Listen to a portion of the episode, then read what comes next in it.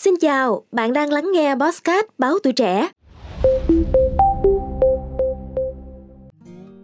Mỗi tuần thì Trinh Trà có ít nhất một ngày là làm việc trên giường, bắt đầu là lúc 3 giờ sáng của ngày thứ ba.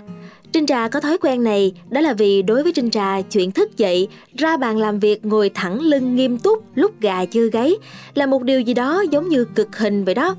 Ngoài ra làm việc tại giường thì sau khi ca trực tinh mơ này kết thúc lúc 8 giờ 30 phút sáng là mình có thể ngã ngay ra giường.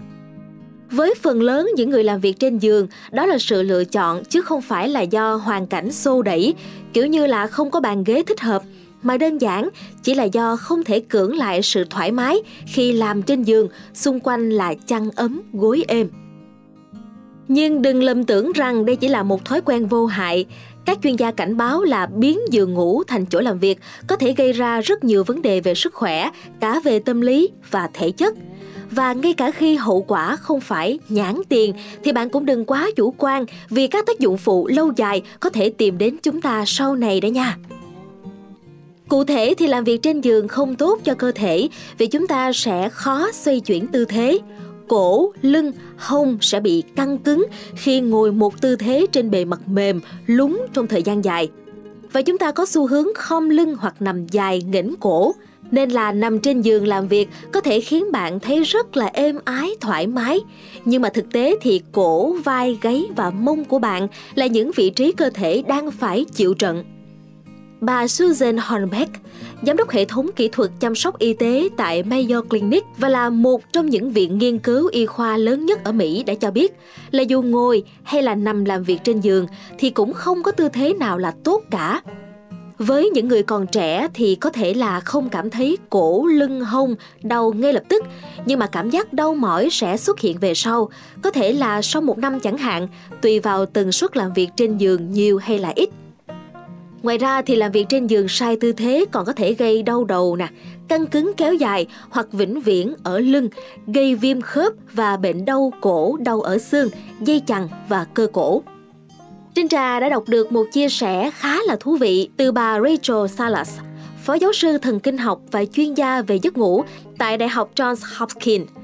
Bà Rachel thường xuyên mọi người rằng giường là nơi dành cho ba chữ S. Đố các bạn ba chữ S này gồm những gì ạ? À? Thứ nhất, đó là sleep, ngủ. Thứ hai, sex, tình dục. Và sick, ốm đau, chứ không phải là nơi dành cho chữ W, work, làm việc đó các bạn. Và nếu mà các bạn càng xem TV, chơi điện tử và không ngủ trên giường, tức là các hoạt động ngoài ba cái chữ S đó, thì não của chúng ta sẽ bắt đầu xây dựng các liên kết để hình thành các hành vi có điều kiện, cụ thể là ngừng liên kết giường ngủ với việc nghỉ ngơi. Các chuyên gia gọi các thói quen tốt giúp ngủ ngon là vệ sinh giấc ngủ, sleep hygiene. Nó được hiểu là những thực hành tốt nhất khi chúng ta cần đi ngủ. Chẳng hạn là thay đồ ngủ là cách vệ sinh giấc ngủ tốt vì nó phát tín hiệu cho cơ thể biết là đã đến lúc bắt đầu ngừng hoạt động và chuẩn bị nghỉ ngơi.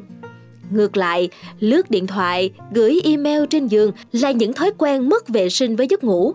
Khi chúng ta đặt quanh giường mình, nào là máy tính, nè, điện thoại, nè, ghi chép công việc, thì dần già, não và cơ thể của chúng ta sẽ ngừng liên hệ giường ngủ với việc nghỉ ngơi.